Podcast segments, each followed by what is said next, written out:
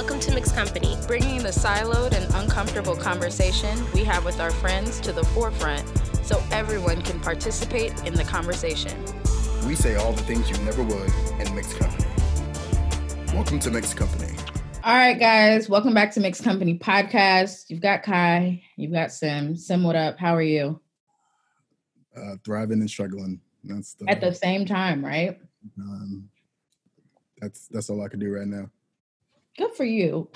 You know what? That's a that's a that's a lot more than other people are doing and like you got to really put yourself in in in the frame of mind of positivity to realize like as bad as you feel right now it gets worse oh yeah, yeah. all you got to do is turn on your tv turn on npr look out your window it gets worse so i'm glad you're at least thriving on one end yeah that's i mean look the world is, is on fire the world is absolutely on fire. And speaking on fire, our industry is on fire.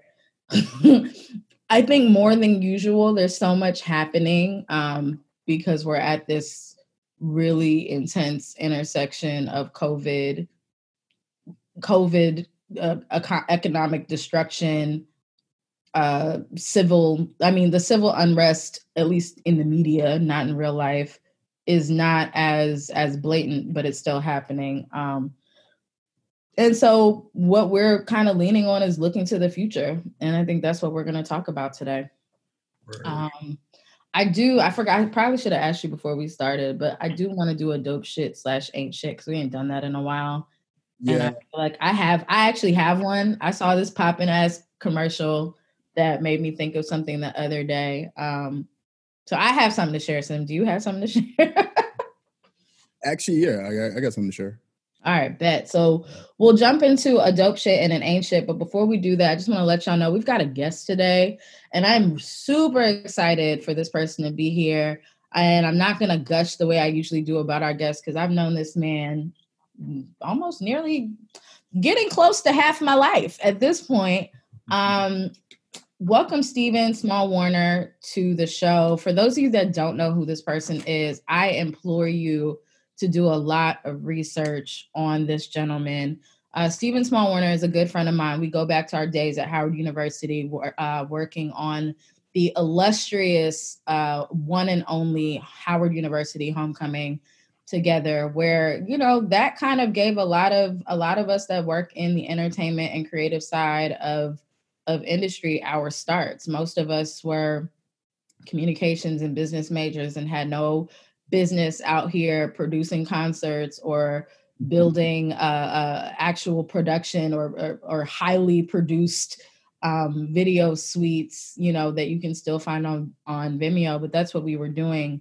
Um, and since there, Stephen has gone on to basically become a, a, content creator and is a pioneer right now in the virtual sorry not virtual in the vertical uh, content sphere um, Stephen is has has described himself as a large systems thinker, and that's what we're going to talk about today. So, Steve, welcome to the show. I hope this is. I know folks are starting to get to meet you, but I'm hoping at least you know this is an opportunity for our uh, listener base to get to know you as well, because you know I think so. For sure. I appreciate you that, uh, having me for sure. I mean, I've been waiting to get on this show for mad long. So. I it's so I was I felt like that was shade when you said it the other day because I was like, you sure I never asked you to be on the show? But I had to look back. I've never asked you to come on the show, but you know, you you are, bruh, you are you're like if I could describe you, if you think about Gary Vee and how forward thinking that man is, you're like a Gary Vee, but like way more educated and a lot easy, a lot nicer to speak to. That's a big ass compliment. Well, I receive it. I receive it. And and the reason I say that is because for years now, right? So we we've we've been we've been kicking it since let's say 09 and since 2009 like just your viewpoint on media your viewpoint on creative you know once we graduated you're you were the first person to tell me in like 2010 maybe is when you started looking at like the convergence of screens. And maybe a few years later that's when you started talking about you're like it's not gonna matter what screen you got you got you gonna watch whatever you can on whatever screen you got. And so so content is going to have to be able to fit to your mobile your tablet your tv whatever. And like we really have to start thinking about that. And this is like before i even got into digital like that. So so you sir are forward thinking. You deserve a bag for the things that you predict and i'm i'm hoping that this conversation gives us that opportunity to to introduce people to to your knowledge and also help to point people in the direction when they're looking for um for thought leaders on on media and creative in general mm-hmm. Mm-hmm. So before we do that as you know because i know you've listened to an episode or two um we're gonna go ahead and kick off with some dope shit and some ain't shit um, for those of you that listen to the show, I feel like it might have been a while since we've done this, but this is where Simeon and I, and if our guests choose to participate, we talk about some really cool shit that we've seen happening in the industry or in culture, or we talk about the really, really, really fucked up shit that we've also seen, um, and basically telling people that, you know, if it's fucked up, you're not shit. And this is our opportunity to tell it to you. So I'll kick off with something that I saw that I, I felt was dope shit. Um, and that is a recent Geico commercial. So uh, I think it was the other day I was watching TV and there was this Geico commercial of this man. Um, and I guess he's coming downstairs to meet his wife for a meeting with their insurance company.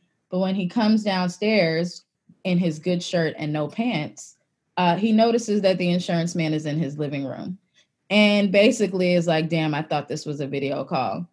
And I feel like we've all had that moment at this point where it's like, it is just second nature within five or six months of this pandemic that you just automatically assume every freaking meeting you have, every freaking call you have, whether they say meeting or call, you just assume Zoom yep. or you assume Teams or you assume FaceTime. But whatever it is, you just assume you don't need to wear pants and I just felt like a watching or I felt like watching that commercial like cracked myself up because I'm like, damn, that's a really good capture of culture right now.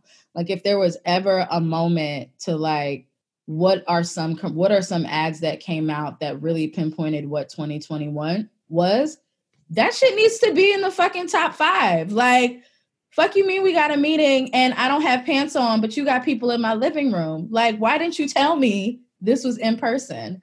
Um, but also we're starting to see a lot of ads that are are turning the corner and focusing on what life is post COVID, uh, COVID's kickoff, if you will, in March, where everything that we're thinking about now is virtual from the from the way we engage with our family members to the way we engage with our coworkers.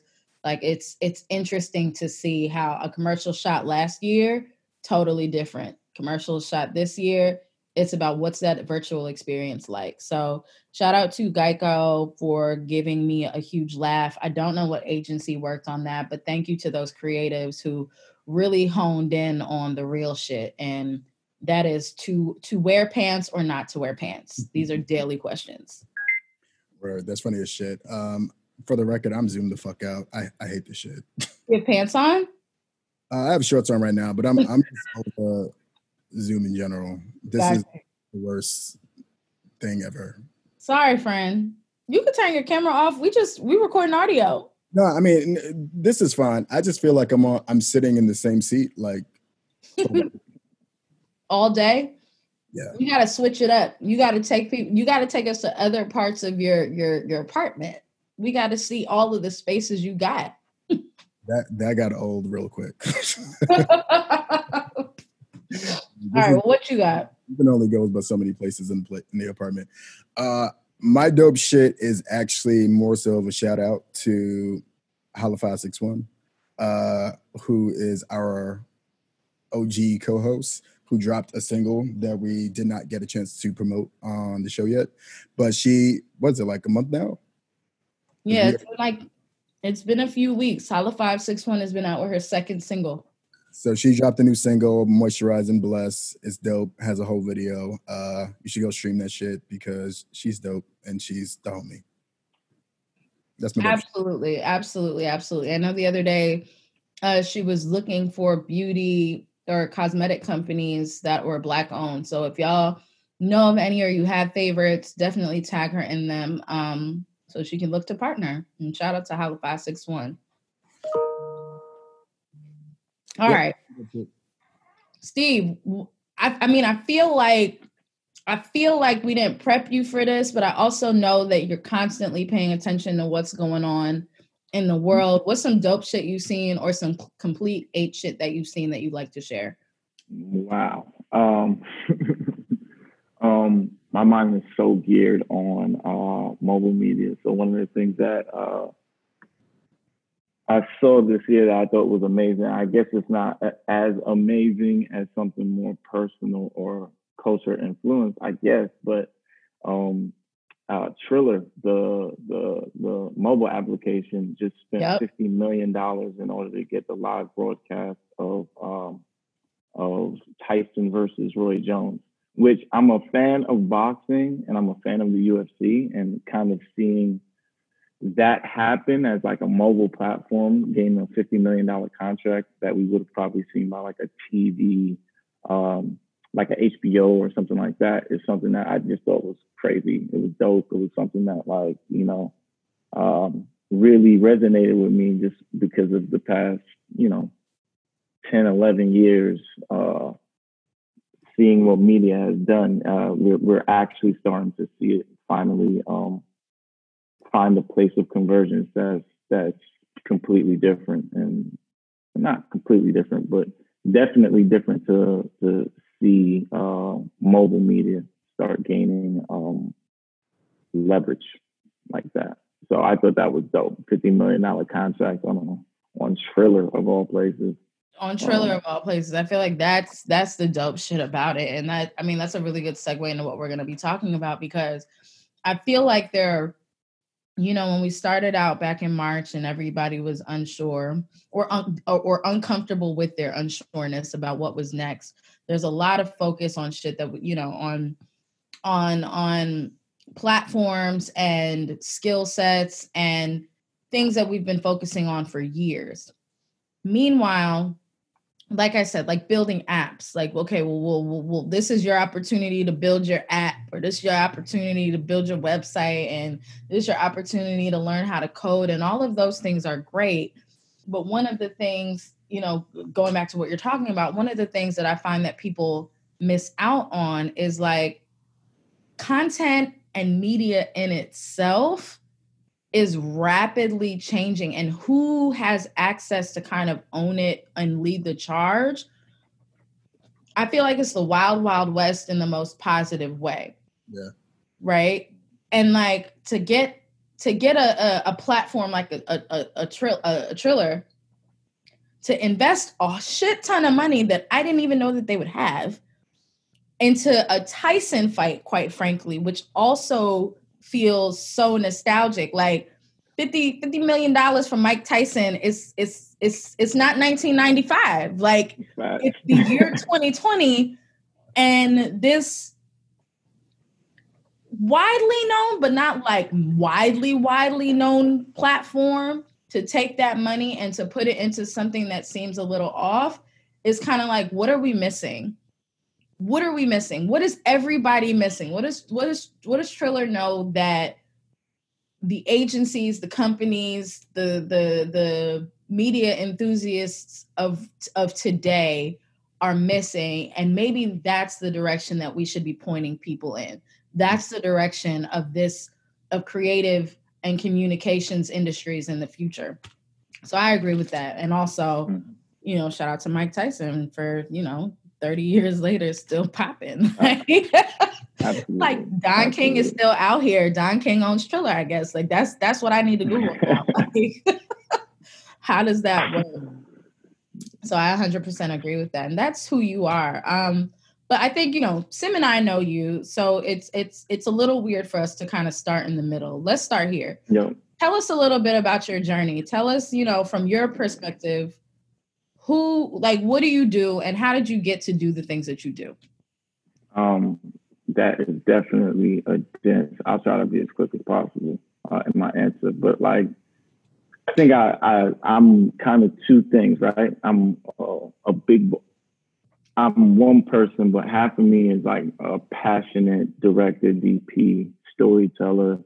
Um, creativity leads my life.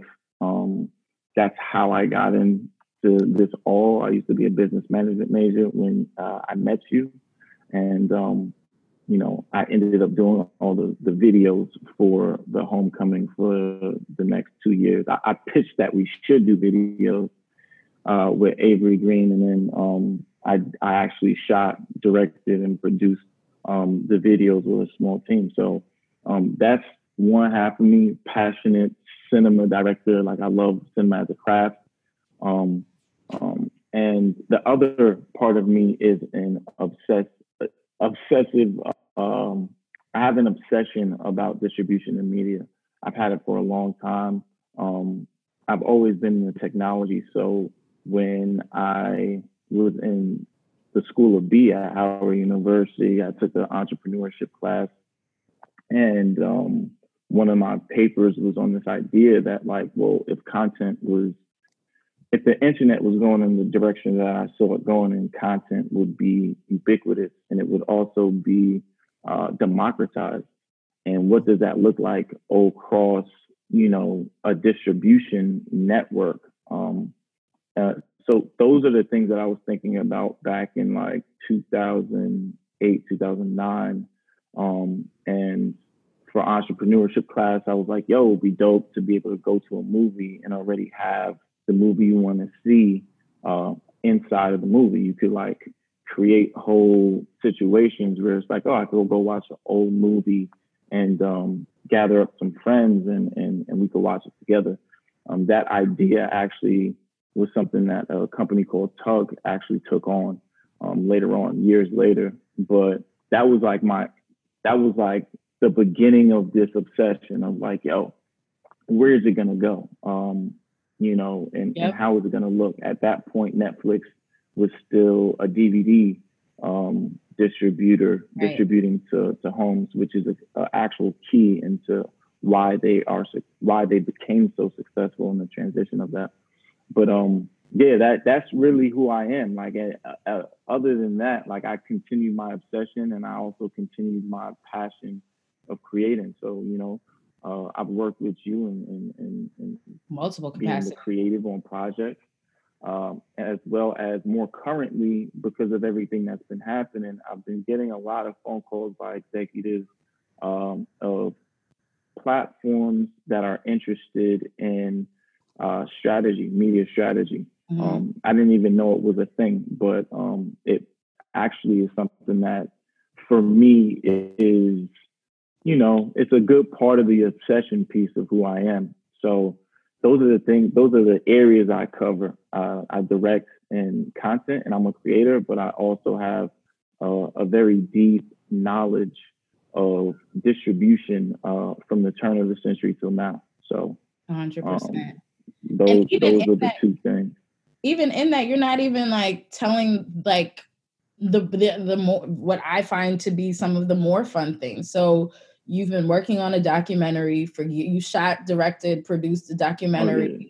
recently. I know, I know that's still uh, in the works, but like yeah. major things. You've also, you know, I think you have been a great case study for me on what it looks like to um, hone in hone in on people with transferable skills because specifically to your point you did not come the traditional route of no. I'm coming into this business, I'm a creative. You you did what the rest of us who tend to be of color, who tend to, you know, be first generation American do. You go to school, you study things that your parents say is going to make you money and that's what you graduate in and you were like this is cute but I'm really good at this stuff over here and you've been able to parlay that into a career to help sustain yourself. Sure. Um, so I feel like I feel like that's something that needs to be mentioned as well. I, def- I definitely hit like coming up in that fashion of, of being on both sides, um, understanding uh, how to create what I wanted to create and how to um, basically the, the business of how that you know it gets distributed in, in the tech. Those three things, those things weren't together. I mean, I think one of the reasons why um, I've become kind of valuable very quickly is because they're converging now. Mm-hmm. But before it wasn't like that. So the stories of like, you know, the the photographer or the young director or the shooter, I've been on those things and I've had to traverse those those complications of, you know, the lack of diversity and the ad world and and not being able to figure out how I need to move really uh, because there's nobody there to to guide me. Um, and I didn't take the traditional routes and in tech at all because technically I came from completely outside that realm. Mm-hmm. Um, but you know, so I've kind of existed in a space, and those were that's why now, you know, even the idea of me being valuable now is kind of like, well, I've been in this space for 10 years and I've been able to kind of exist in my own world and create my own path, which I'm fortunate for. And I hope that um, you know, in the future, I think I am kind of like a prototype of what the future creator is going to look like. And I think we're seeing it already. Um, people who understand how to create, but also understand they have power and leverage in what they're creating um, and how that's distributed. So I think I'm kind of just the, the prototype that it, that lasted long enough to survive. And I know a lot of people haven't. So, a hundred percent. But usually that Oh, go ahead, Sam. Yeah. So, in in regards to you being this hybrid professional, how does mm-hmm. that play off when you're when you're pitching yourself? Like, do people tend to want to put you in one box? And so, I'm just speaking from through the lens of like, if I'm talking to recruiters or talking to producers who are like looking for someone very specific for a project. Do, do you feel like being a hybrid um, in this, I guess you're talking about business increasing, but in the past, has that been somewhat of a of a barrier to um, getting gigs and getting jobs? Absolutely, and um, it's funny because Kai has been there for for a lot of that, but like it's been definitely a barrier. I've had a I've had a hard time, man. Like I've had a hard time coming up, um, and I've had to find ways to. Um, at times, I needed to not speak um, at times, I have been shunned because the person that I'm talking to that maybe wants to hire me or what have you uh, as a creator, um, you know, they find out that, you know, the, my knowledge base may be a little bit more in depth than their position. Uh, and that has put me in the places where, you know, uh, I've been called arrogant and, and stuff like that. And, and, and at the time, I could only, you know, you think about like maybe I was, maybe I wasn't, I'm not sure, but I, I know at the time I just wanted to, uh, you know, create and make sure that I had like some food on the table. So um, those things were very apparent to me, and I had to reflect deeply. Had to do a lot of self-reflection because of those things, because you don't see those things. It's not till later on that someone comes to me and like, "Yo, just wanted to let you know this is really what the situation was." Uh, so I've that's why I said like I've I've really battled a lot of the battles that I think Black creatives uh, face, as well as just innovators. I think you know the Black community, uh, the cultural community at, at, large, has many many innovators that don't get seen uh, mm-hmm. and don't survive long enough because they're just not cultured to do that. Um, so I think I was able to kind of traverse my path with a lot of support um, from friends and family and professionals like Kai, who who as they grow, they remember who I am, and I'm able to kind of continue, uh, you know, my path. But yeah, it was definitely compartmentalized. It was definitely difficult for anyone to place me anywhere, uh, and I've had to face the the you know I've had to face that, and that, that's been difficult. So when I pitch myself, I tend to compartmentalize what I'm giving. So, for mm-hmm. example, right now I'm I'm represented as a director DP, uh, but you know, some of the, you know, I the the company that represents me, I may, you know, talk about vertical content and bringing in a client, and that turns me into something that's a little bit more valuable to them, but also something that is like, well, am I talking to you know the director DP or am I talking to this guy who is about to bring in you know what would be a substantial contract? Um, and that just puts me into a, a, a difficult place. I told Kai the other day that I think like the closest thing that I can relate myself to uh, is kind of like a, uh, and by no means am I uh, as accomplished, but like go ahead know, and talk your a, shit. A, a, Pharrell, a Pharrell, or um, right. you know, a, a Timber, somebody who is the artist and who also knows how to actually make the work, so they have more leverage. And because I'm that in the video world, very Kanye. Like, very early Kanye. It's like you know that you have all of these, you know, pre out here running trying to fuck up an election, Kanye, but like out here when Kanye was like, I know music so well, you gotta let me do it all. And everybody was like, nah, G, chill, you just the producer. It's like, yes, but I produce, I arrange, I rap, I design, oh. I do everything. And it's kind of like, how do you pitch that? So go ahead it's crazy because you know those are the the people and the traits that we celebrate in the creative world.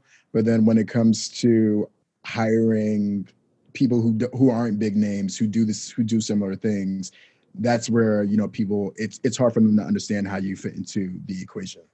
And i feel like a lot of that has to do with this concept that um, i spoke to somebody else about. It's kind of like you always in general as humans we always want people to validate our understanding of life so mm-hmm. if your understanding of life is just that someone you are a creative or you are a business person or you are a something you know a, a media person like it's really hard to expand your level of a, of understanding to say that person can be those people can actually be one person and so i find that it is really hard to to show people that you know, you're flexible. You do a lot. You're a maverick. You are a creator in its most vast uh, uh, uh, uh, explanation or definition, and and I feel like that's you. The reason why I'm excited to to talk to you and like also like sh- you know sharing your story is important is because I want to make sure that people understand, especially those that ever come to our show, that like we know real creators and we're not just here like especially as like people of culture culture keepers. I described myself on uh, stoop 55 which is another platform that stephen owns the other day as a culture keeper. Um, but we go way far beyond just creating it like we have perspective on it. And so i want i want you to share your perspective on what is happening right now um, you're talking about distribution. I'm coming from it you know understanding that you're really kind of pioneering the the the world and the the, the strategy behind vertical content. Like what do you think the future of the creator looks like? Like what is next for those that are creators? And also tell us who can be a creator. Let's start there. Yeah i mean i guess you know anyone can be a creator. I, I, I think that um, I, I will say this. I, I ask myself the question, you know, after hearing uh, kind of like where I came from and, and what I am, uh, there was a point in time where you know I completely understand, especially what um, Tim was talking about. Like you know, they don't know where to put you. And when I started to ask the question, like, yo, where would someone like me exist in the future? Is really when I started to think about um, uh, pay attention to how convergence in media was working because it was this thing where you know I already knew. I mean, you think of like a YouTube, um, and I think when people think of creators and stuff like that right now, we directly think user generated content and directly to you know uh, a YouTube or you know right now Twitch is hot because of live, the democratization of live broadcasting. Um, but you know, just the same, I, I think that you know we've seen we've seen creators uh, go cross platform successfully, right? We've seen Snoop Dogg uh, go from a rapper to uh, becoming a voice, um, mm-hmm. Uh, and now he has a, a, a, Apple Music radio station. Um, mm-hmm. We've seen people who are able to harness what is happening in the culture and be able to use their talents in order to put that into a media format uh, in which they can reach people. And I think when you think of it like that, Netflix is like able, that. You mentioned that exactly. earlier. Netflix is the perfect example of that. Exactly, and I think that um, from a creator standpoint, um, that's to say, that's to say that I think we're seeing examples of what the future creator is already. We're seeing um, uh, people go, you know, right now you have TikTok, um, which is one of the fastest mobile grow, uh, mobile media platforms um, in the game right now, obviously, and you see people, uh, creators making their bread off of it. I mean, plain mm-hmm. and simple, they're making basically, you know, a living off of it. Shout out to so I think that fun. That's yeah, that's that exactly, exactly. Drop, dropping her singles on it. Um, and they just picked up uh, another company in which they're distributing new music directly to. So that's the another. that's the one with United Masters. That's that one. Exactly, exactly. So, um, that in the sense is like, well, it's not just me. It's just the future is in the creator's hands. Yeah. Now the question is to is why is that? And I think that's where we start getting into the nooks and crannies um, of distribution and the democratization of not just um, of not just content in let's say format like live broadcasts or being able to you know take a photo or a video or what have you but you know 2007 uh, the iphone came out Yep. Uh, 2007 was for us not that long ago. It was it was years ago, but as far as the the the turn of what we've seen from the turn of the century, uh, as uh, you know, media continues to grow, mm. we haven't seen that kind of turn within such a short span of time, where we have a device uh, a new device actually take ubiquity across the world as the main device that's major.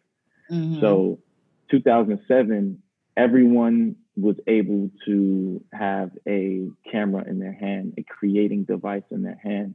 And I think that has been something that is um, is has just changed how everything occurs. It's changed the ability of the creator. And that's not just people making stuff on YouTube, but we see it in uh, entertainment and film industry. Mm-hmm. Um, we see creators like Shonda Rhimes getting $800 million in order to switch from one environment, ABC, to another environment, Netflix. So I think we're, we're, we're seeing it ripple in many factors. It's not just uh, in one industry, actually. Like we're seeing it across the board. And, um, you know, the big telecom companies buying up the major media companies is a great example of conversions happening at a at a rate that is uh, extremely rapid. Um, and it um, feels like they do it. It feels like they do these things, right? Like we rarely do we get a chance to talk about these things on the show, but these are definitely things that I think we all think about. You got to follow where the money's going, right? When people are making investments in things that technically make no sense, either because we don't understand it or it seems so simple. You got to figure that there's something that maybe maybe somebody has enough foresight to see some shit that I may not be aware of. And I think that a lot of like that experience comes from that 2000 to 2007 time because that's also a what was it AOL and Warner merged around that time. Mm-hmm. That was also and it's like mm-hmm. why why does why do you need AOL to merge? It's because because the internet's expanding and how mm-hmm. we distribute information on the internet is important to to keep track of.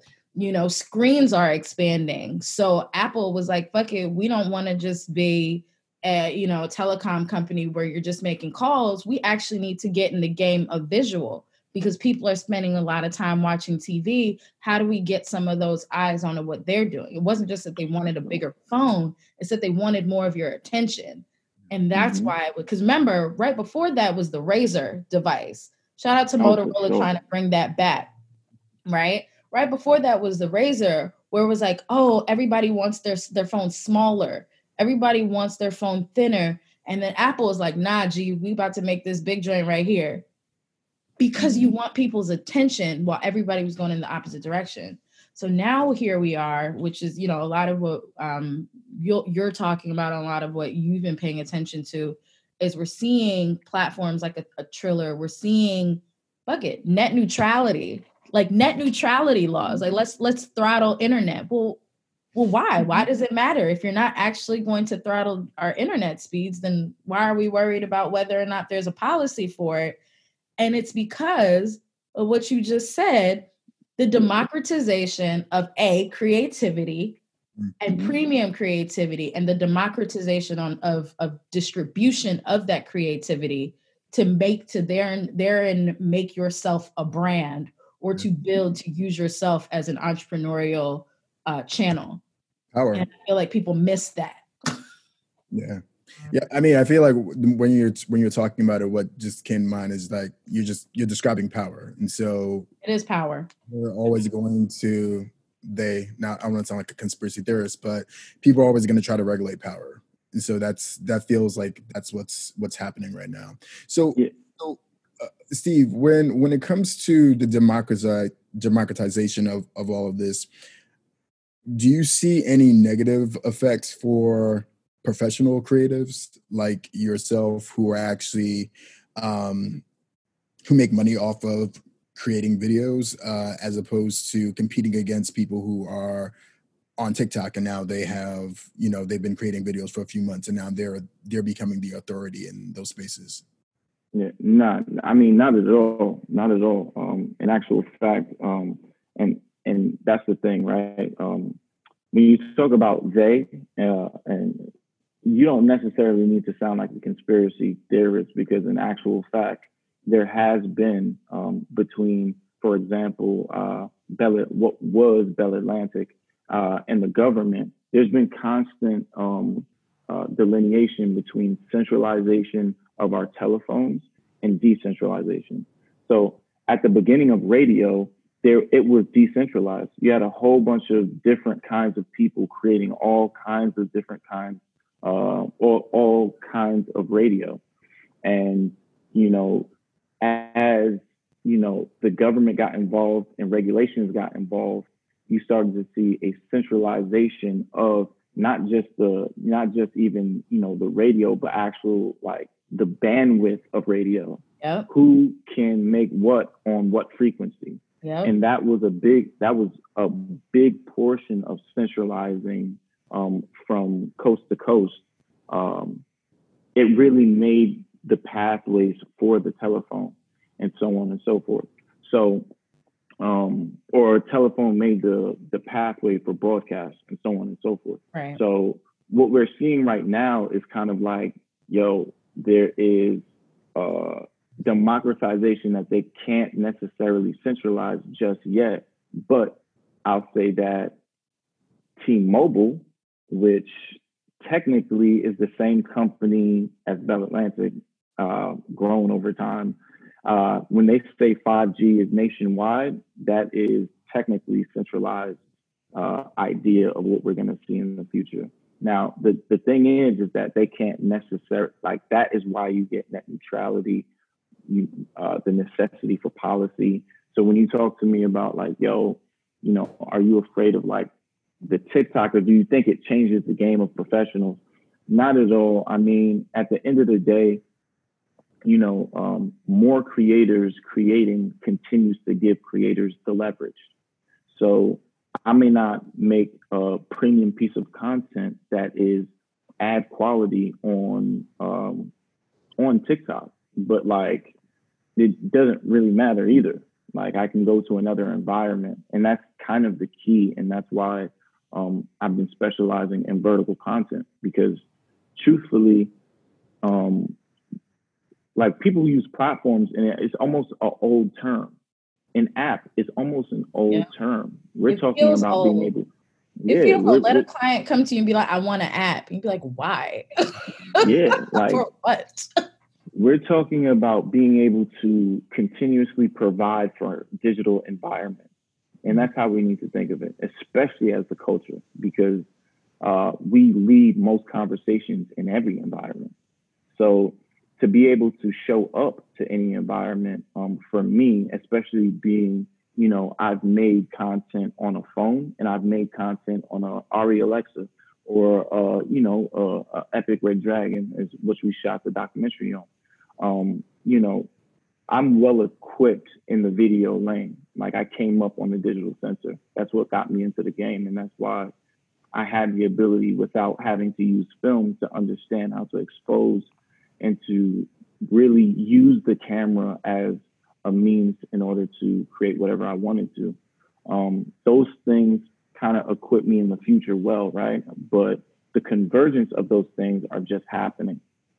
So right. when I special when I went to specialize in vertical content specifically, I knew that people hadn't been creating specific content for the mobile device.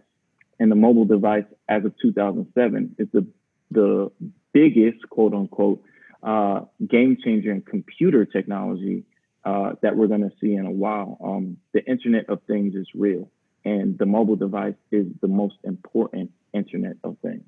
So you talking about, um, you know, you have your Apple TVs and you have your watch. There was a time period when we saw, you know, the physical, the physical technology expand and all these companies started making sure they have patents and stuff like that. And that's why you see a lot of patent wars in hardware games, right? Yep. But now we're seeing patent wars in the software game, and that's really based upon the platform or what I'm calling the environment. So the evolution of that is to now like, I doubt you're gonna make a. I don't think we're gonna see a big change in hardware. I think people will you know, for the next uh, 20 years, I think we're going to consistently see um, computer chips going into new things like the, the AirPod that I have now. But I don't think we're going to see a major change in hardware.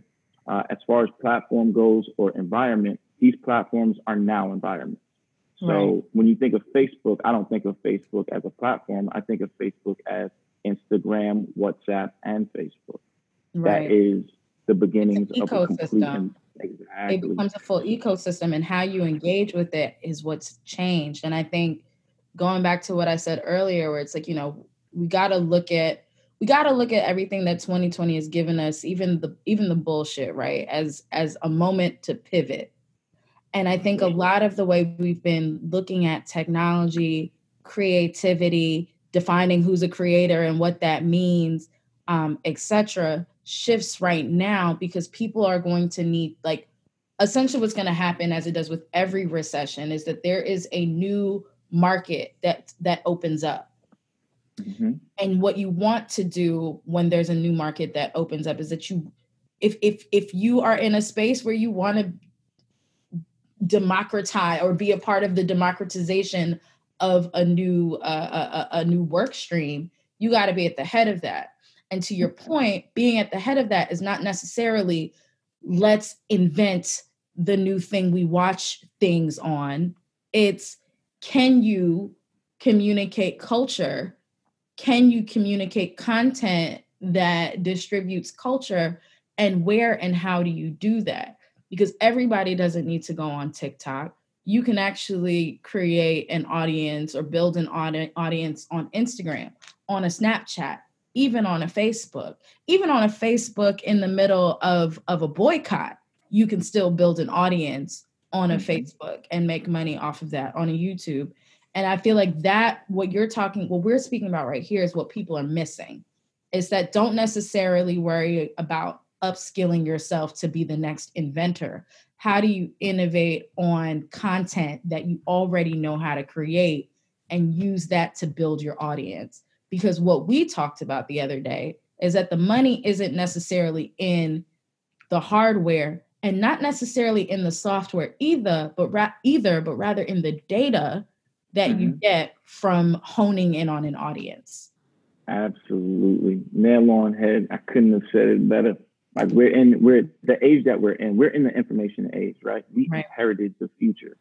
Like think about it for a second. We inherited the future the future that we used to see on movies and stuff like that. Yo, when 2020, the Jetsons, shout out to inherited that. Future. All the dudes I be seeing on segways out here. Yeah, yeah, yeah. And and I think that takes when you think of it in that manner, it starts to take you into a position It's like, okay, well, what is culture in the future then? How do we how do we continue to move culture forward in the future? And being uh, in a space of information in the information age, we are talking about data is more valuable than the dollar. And that is something that we have to get used to. We have to start thinking about, especially uh, from creatives to to the business of ads and stuff like that. You're, you're talking about, well, what is your goal here? Because some of the, the, mostly the, the telecom companies, the big media companies right now uh, that are dealing with advertisers, you know, uh, or anybody for that matter, they care about the data. What can you bring in as far as the information on your people? Uh, and obviously, we're in a capitalist society, so they have to make sure that they continue to make money. But in a time period like this, where there's a large gap, a lot of people are making a large sum of money, and a lot of people are losing money very quickly. Mm-hmm. Um, this is the time that we need to invest in innovation. This is a time that we need to really rise up uh, on the in between and make sure that we uh, gain a little piece of the pie, right? This how do we make sure that we innovate and insulate our data as much as we can and take advantage of it? I mean, um, especially if we started. I mean, we mm-hmm. talked the other day about hip hop. Hip hop, um, exactly. You know, this is this is the this is a similar time to early '90s, and I think it's interesting that people are going back to the '90s. Well, it's the recession. We're in the middle of a recession. We're in the middle of a cultural uproar as it relates to race and gender. We're at a place where there's a distrust for government and society as a whole. We're at a point where, to your point, what you just said, there's a shit ton of people making a lot, a lot, a lot of money, and a lot more people that are losing everything that they ever had. It is literally, I mean, I don't, I don't, I'm, I don't do drugs, but I imagine that, you know, this opioid pand- pandemic or, or, or epidemic and K2 epidemic and all of these things, you know, mm-hmm. that are seeding in urban communities, that also helps. So it's a lot of it's a lot of the same bullshit that we we know to be true from the 80s, from the early 80s, late 70s, early 80s that are happening right now. And mm-hmm. with that, for me, that's what that's the trigger to innovation. And for me, that's also like one of the biggest reasons why I thought it was important to, for us to have a conversation like this on the show because I've, and and and now I'm on a tangent, but I'll come back. It'll it, the, the dots will connect, right? A lot of times we spend a lot of time in the conversation of diversity and inclusion, talking about what we need to teach Black people, mm-hmm. what we mm-hmm. need to teach people of color, we need to teach people how to do their resumes. We need to teach people how to use jargon. We need to teach people how to get a job, how to keep a job, how do you talk to your manager on the job. And I've always, and, and Sim, you know this, I know you felt like this in the past also. It's always like, well, why do we always got to teach us? Like, we're not stupid. Yeah. It's not like we're not like educated people. It's not like we don't know things. But the difference is a lot of times, due to just the way society works, Black people, particularly, and I can only speak for those that live in the Western Hemisphere, have traditionally had to be natural born, born innovators and creators. Mm-hmm. We have to make everything we, including our entertainment, we have to make everything we know. We have to build our own uh, h- historical reference of ourselves. We have to craft that. Uh, for those of us that you know that have family that were uh, descendants of the diaspora. You had to build your own historical context. You have to learn how to code switch between worlds. You've had to build your own, uh, you know, recipes and, and uses for X, Y, and Z. And I'm like, this is perfect time for Black people to get rich and other people who feel disenfranchised to get rich because the thing that's making money right now is your ability to make something Mm-hmm. Can you make something with your own wit, with your own point of uh, your own point of knowledge, and that's content. Yes, content, content, content is the drug. right now of the 90s. If you were a dope boy in the, the 90s, drugs. you got and it was like, yo, content. you better be out there selling this shit because that's what you need to do. You need to make your bread or whatever. Not condoning it by any means, but today in this We're day and age, content.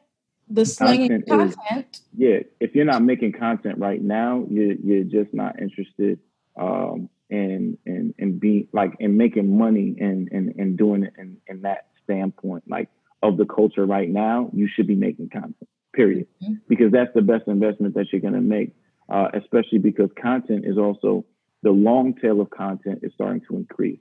Not only are we watching, it's almost absurd right now to think like, oh, well, uh, you know, I don't, I, am watching Netflix all day, right? That's not absurd.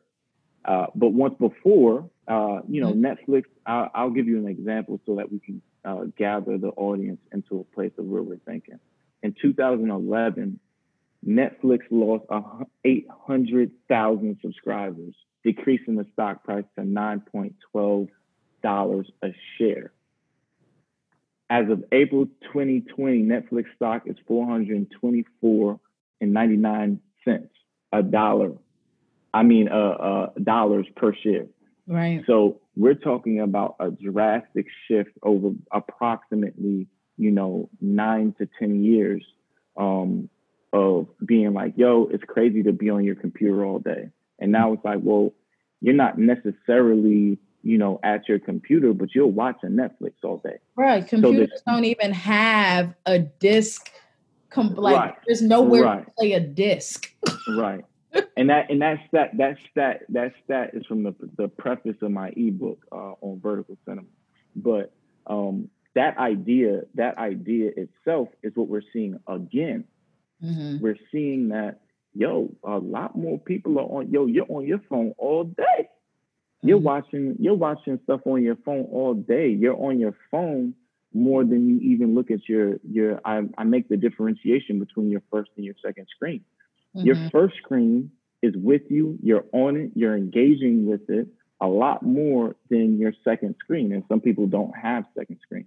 Yeah. So I think when we talk about to the culture, and I know this show is about accountability, and I definitely want to say this as uh, being a part of the culture, and especially if you are a part of the African American culture in America specifically, um, this I would hold everyone accountable for noticing that our attention and the content that you create is now being uh, uh, uh, taken in from the mobile device first and foremost.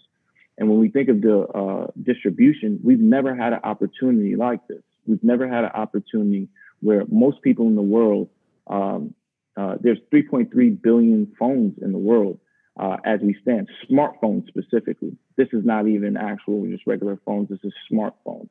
Um, we've never had such a ubiquitous device uh, that is on people and been able to actually distribute direct to consumer as we have it today. So, as Black people uh, at, in the late 80s, early 90s, we created uh, this culture of hip hop uh, that had rap and R&B and all these things that that came up through through music, but we didn't have a way to distribute.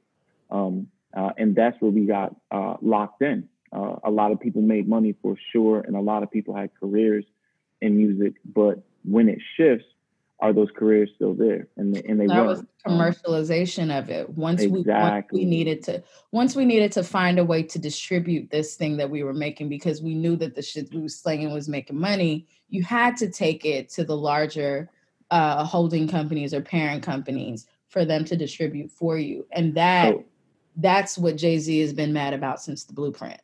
For sure. And that's exactly what, when you see a, a, a title or what have you, that is an in between attempt, right? In order to kind of get into a game that actually is already a billion dollar game. Now we're starting to see this billion dollar game. I mean, the fight is vicious right now. The mergers that are happening, um, we're seeing Mark Zuckerberg sit in front of Congress. That is major. The last time this happened was you know, the the head of Bell Atlantic at the time sitting in front of Congress during, you know, uh, broadcast and telephone, uh, yeah. uh, even internet. Um, they tried to suppress the internet in, in, in a real way uh, because it would it would really uh, compete with the with the business model of of having a centralized model. So we're now in a space where we're seeing, okay, well, now if we pay attention close enough and hold ourselves accountable of cult, the the keepers of culture, we are the generation that has to take into account that we need to not only make the content, make it hot, speak about it because we we gonna make it hot anyway. That's what we do even though we're 13% of the population. But we also have to be in the, the perspective to go, we can also distribute this wherever we want. Yeah. This is going to last 20, 30 years. Um, these little YouTubes I'm making are going to last, my kids will be able to see them. So what am I doing to make sure that I protect myself? Whether that means, and, and you're seeing it a lot more, you're seeing the term partnership a lot more, right? Um, because truthfully, we're in a unique space that also the big boys, the big players, the billion trillion dollar media industry has to have more content, but they don't want to actually purchase or always invest in it. I mean, Netflix operates at a loss for that reason, right? Because they know we got to make the content. Um, it's also why the the woman that made I May Destroy You, um, her name Kayla uh, Coel. Kayla Coel. Kayla Coel. So she was able to leverage the idea that she has the content she is she is writing her story into history and she has the ability and the leverage at this point right here in 2020 to go you know what i see you netflix we've done it before but i'm going to go to hbo because they're going to give me the deal you yeah. don't see that that's major that is a major major major change and i think the key the, the key to that before we switch over to vertical because i want you to talk about vertical, right? Okay. But the key to what you just said, if there's any takeaway from this, is that as a, a you need to create content. If you do anything with this time that we have, it's learn how to create content, whether it's on your Instagram or whether it's on your computer or whatever. But content is is is beyond king. I don't know what's bigger than king. It's whatever Trump thinks he is. That's actually what content is, right? The mm-hmm. other thing is that when making these deals for those that are out here really leaning into influencership, because that's what we've been calling content makers these days influencers. They're not just influencers, these are content creators. Is that when you're making your deals, definitely pay attention to these distribution clauses because it's not necessary like this, there's an opportunity to repurpose your content for on another channel for more money. And that that's where this concept this concept of distribution where you distribute it and who owns the data w- with that content that gets distributed that's where the money is. So i feel like those are things that people really need to pay attention to. Let's pivot. I think we got like another 15 minutes let's pivot to vertical because vertical mm-hmm. is the thing that like this is like this is like the thing that nobody really thinks about. They're kind of thinking about it. You see it with how you know the platforms or the environments rather are, are really starting to capitalize on this concept of stories. But what that means is that there's a new way to visualize how we consume content and everybody's not putting their eggs any eggs in those baskets right now why should people be focusing on vertical content right now i mean i, I think i spoke about it a little bit um, we have a device. Uh, content format always changes because of a few things. One main thing has always been the technology. Um, when you think about format, and, and this is what gives me an interesting perspective, being someone who came up with the digital sensor and being a fan of, uh, you know, uh, of cinema, um, I know that like, you know, the when TV came out, and TV was in a 185 format, right? That's the actual ratio of the format. Um, uh, movie decided to go like, yo, well, we need to keep people in the theater, so we're gonna make, you know, um, a, a different kind of format, two, three, five, which is, you know, a super wide ratio. We see a lot of things in that format today, uh, constantly. You'll see a thriller in that format or what have you. Um, and as we continue to watch it, we see formats change uh, uh, towards the devices that we're watching it on. So when you're watching like your Netflix or whatever, it'll be 16:9, right? Like the ratio is 16:9. Um, uh, even new, new, uh, really new formats that are coming up that existed in, let's say, the early 90s are like um, uh, 2.0, which is literally a, a ratio that is kind of in between the 235 and the and the and the 6.9 uh, for you know your your your screen that you'll watch at home.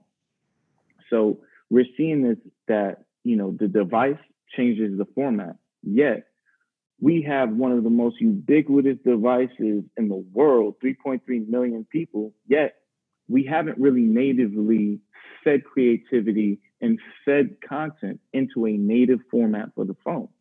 So this is where we see the idea of like vertical and native vertical content you can switch up your content, and that's what a lot of people been uh, have been doing. But with the idea that the people that you reach on your first screen may not come to the second screen. So mm-hmm. then, what are we providing for people on their first screen? Uh, and when you think about the mobile device, you have to think completely different. We're talking about short, shorter form content. TikTok uh, makes that you have creators making hundreds of thousands of dollars a year on TikTok, and TikTok is three to five second videos or, or what have you. These are super short videos. Um, that idea itself is kind of like, okay, well, maybe you should think about it. But the idea that not only is it the format, but the actual internet is changing. Mm-hmm. So the internet is we grew up on the internet and it has grown continuously. You're not asking ASL no more. Right. And and and in the next phase of what we're doing, um, in 2018, YouTube changed their indexing to mobile first. That is major. That mm-hmm. is major. That's a major sign that the tech companies, the people who uh, create these environments, are moving towards focusing on your first screen as opposed to your second screen. Yeah. Now, those people don't necessarily always talk to entertainment. They don't always, you know, they talk to ads, uh, the advertising community, because, and that's where you're seeing advertising come into play um, with being able to shift into vertical. You've yep. been seeing advertisements that wow. are vertical. Um, the digital out of yeah, the digital OOH market. When you look in in the city, you're starting to see digital billboards that are vertical.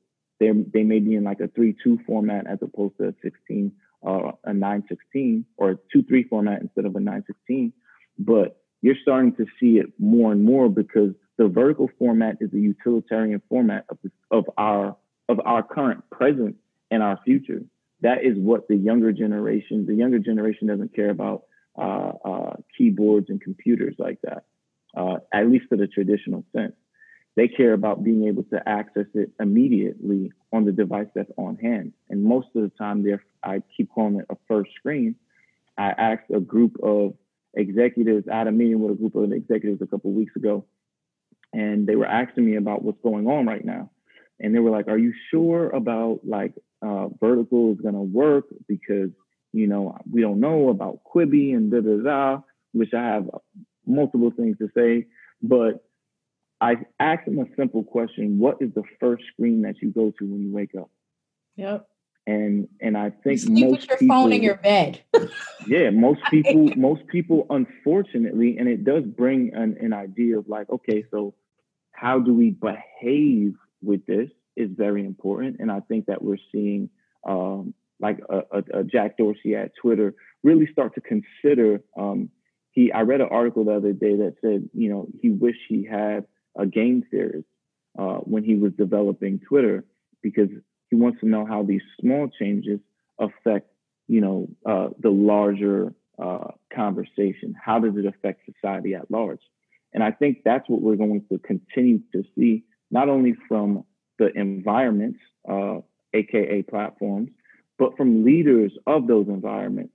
You're going to start seeing them be a lot more um, less rigid and really build in a, a, systems kind of thinking that we're going to continue to add to the system. In the future, what this means for the culture and Black folk at large is that we have an opportunity that we are going to see you know, AI explode. AI is programmed. That's what Common so, keeps telling us.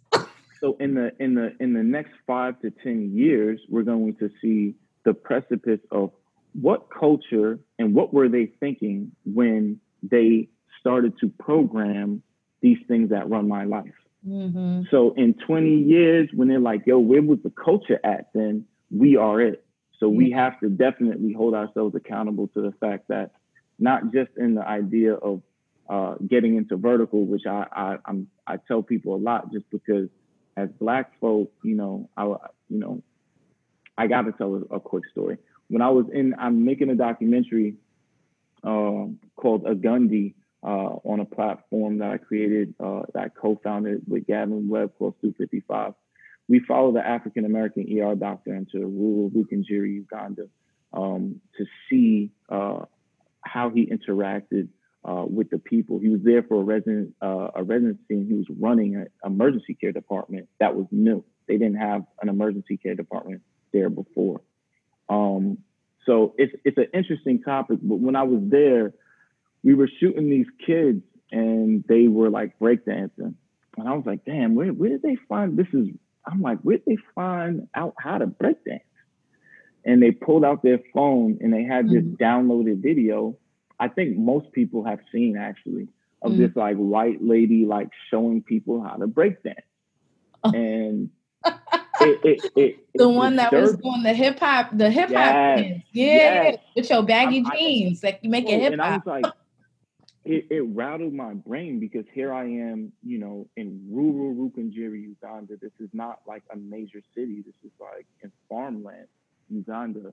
And these kids want to break dance and they think, you know, I mean, there were like 25 kids want, you know, break dancing and all this. And they're looking at a piece of content on how to break dance that we would laugh at.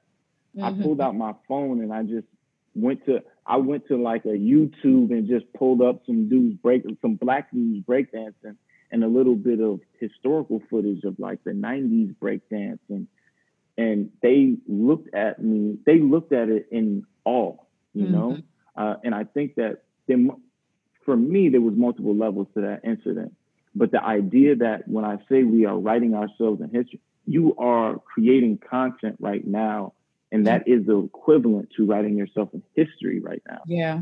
Uh, so that later on, when people look it up, it's like, yo, boom, that I could find out what the truth and the authenticity is of the history. We have benefited from that uh, just because the 90s wasn't too long ago. But think about how much space in between there will be in the next, you know, uh, decade or two in between the advance of technology. So it's very important right now. Um, I know we don't have a lot of time. I wanted to say that, but that that one thing, that one story really resonated with me in the fact of like, yo, how can we get content to kids like this uh, in the other side of the world if they don't have, they only had one TV on the campus, but they had multiple phones uh, mm. and, and multiple smartphones at that.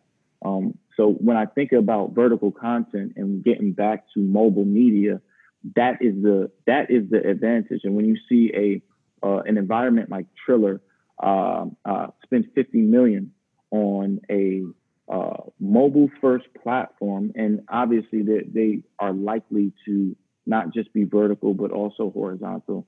Um, but when they make that kind of investment, um, right. A mobile first platform makes a kind of investment into what vertical or live broadcasting where we need to pay attention. When yep. Verzuz Verzuz went from IGTV and then they did a deal with Apple Music, yep. which makes sense, and people may may love watching on their TV for that reason. But you know, there's question there. It's like, yo, okay, well then, could this have been? You know, and we talked about this too. Uh, and I guess it, it, you know, I hope that it happens in the future. But could we take a live broadcast and put it on a title? Yeah. Can we put it in the environment that we exist in? Mm-hmm. And can we create an environment, a digital environment that we can exist in and continue to amplify our content? And the, the answer is yes, um, especially now. And not just because of the internet and the ability, but the fact that it is actually more advantageous for the big media companies to do so. So when you're thinking about it, this is not just the perfect time because we have access to, and not everyone has access to internet, mind you, but we have access to the tools. It's also the fact that, okay, we have access to the tools and they want us to do this because it benefits them. It benefits them for us to make content and for them not to be locked into a content deal and have to pay more money to just license it. Yeah. And if we know that this this this content is going to last uh, a certain amount of time, then making content right now and being able to distribute it and starting to think about you know every company right now uh, should be thinking about their their mobile media how are they operating their mobile first platforms and that's where you're seeing a lot of digital um, the digital parts of companies come in and uh, really you know um, really look at this space but understand that uh, it, it, it's making them a lot of money they call it social media right now and they call them influencers right now. But later on, they'll be calling them creators. Later on, they'll be calling them producers and executive yeah. producers and giving them eight hundred million dollars to to write and write themselves in the history. That's yeah. we've already seen it happen. So you, you're, you're it's it's happening. So the the vertical revolution is happening. The mobile media game is actually turning up to something that is like small now. It's not equatable to the trillion dollar me, uh, mobile media, I mean, the media industry, mm-hmm. but it gives us a great amount of leverage because it's the first place that these companies are getting our data. It's 100%. the first place that they're understanding who we are and what the culture is about. A hundred percent. And it's funny because I remember, and some, I don't know if you ever had this experience working in the agencies, like maybe five, six years ago, arguing with clients about whether or not to build responsive sites so that people could access them on their phone and really having to like like having data and showing them like this is the direction it's going and then being like nah i don't think that people are going to want to book a ticket on their phone so let's just leave the travel website on the computer and here we are and i can't tell you how many trips that i've just booked on a whim from my phone especially if I've been drinking, right? You know what I'm saying? So like I think this is important information. We definitely want I definitely personally wanted to have this this conversation because I feel like these are the kinds of conversations and this is the kind of knowledge that opens up opportunities yes for people of color but definitely for black people because it's like you may not necessarily be traditionally trained in this in this in this industry that quite often shits on us and quite often likes to make us feel like we're not uh, um, smart. But meanwhile, like everybody I know knows how to entertain their followers, their audience on their phone. And recognizing that that in itself isn't is a budding industry. Like we're not calling it an industry yet but like that in itself is about to be an industry. Because if everyone if the same tool that you use to consume entertainment or content is the same tool you use to make that content, then that is what we need to be paying attention to. And that is where we need to be upskilling ourselves because that's where, to where, to your point, that's where the power is. And you also get to track the data yourself. That's where the power is for everybody. So for me, this was a great conversation. It was definitely it's a lot. It's a lot to consume. But I, I the thing that stands out the most to me about this is, um, this is just how we tend to think in general, out of out of survival and out of, of necessity of thinking about where we're going to fit into the future. Um, and so that's why I, I, love this conversation because the whole idea of like Afrofuturism is about our survival and our preservation and our thriving. So kudos to you for bringing this this to the masses because everybody should be thinking about where they where they're going to be in the next one to five to ten years. Absolutely. So I I appreciate y'all for having me, and I hope that you said you said something that that is correct about uh, fitting in for sure. But I, I think one of the main points that I want to get to people is that we have an opportunity to create it as we've done before but we have the opportunity and this time to own it. And that's something that we just didn't have before. We have always been, to Kai's point earlier, we've always been uh, innovating. And we will pro- likely will going to be the innovators of this time, uh, coming from 2020. When they when they look back in the history books, you'll see a Verzuz.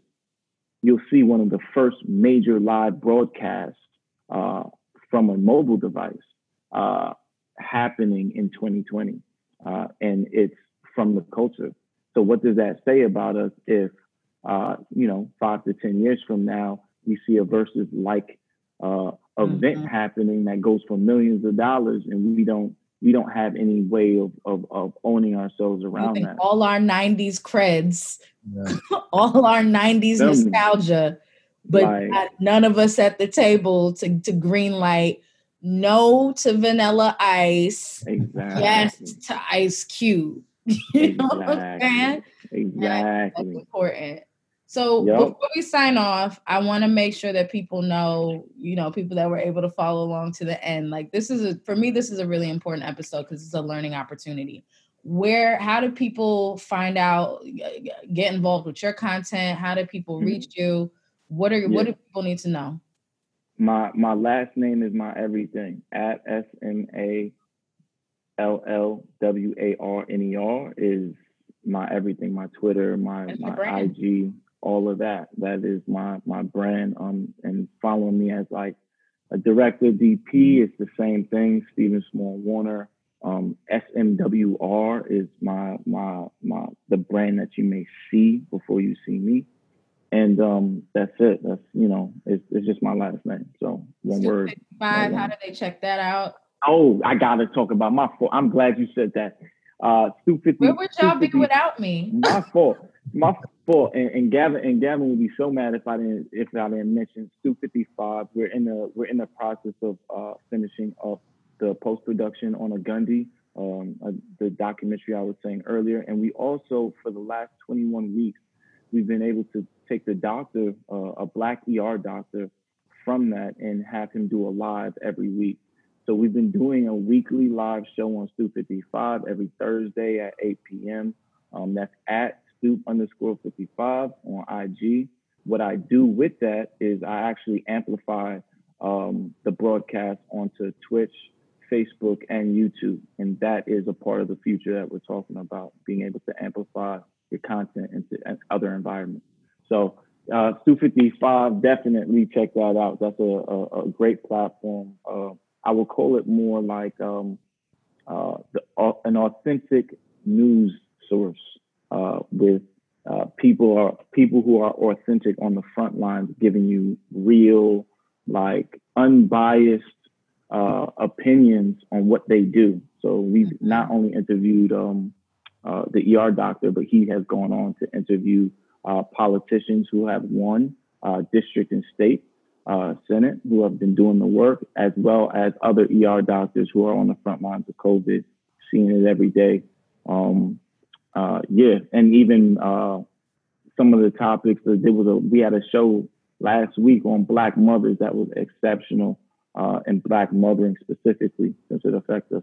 So those are the those are the, that's the platform. That's the platform that uh, I definitely want people to check out before even they check out me.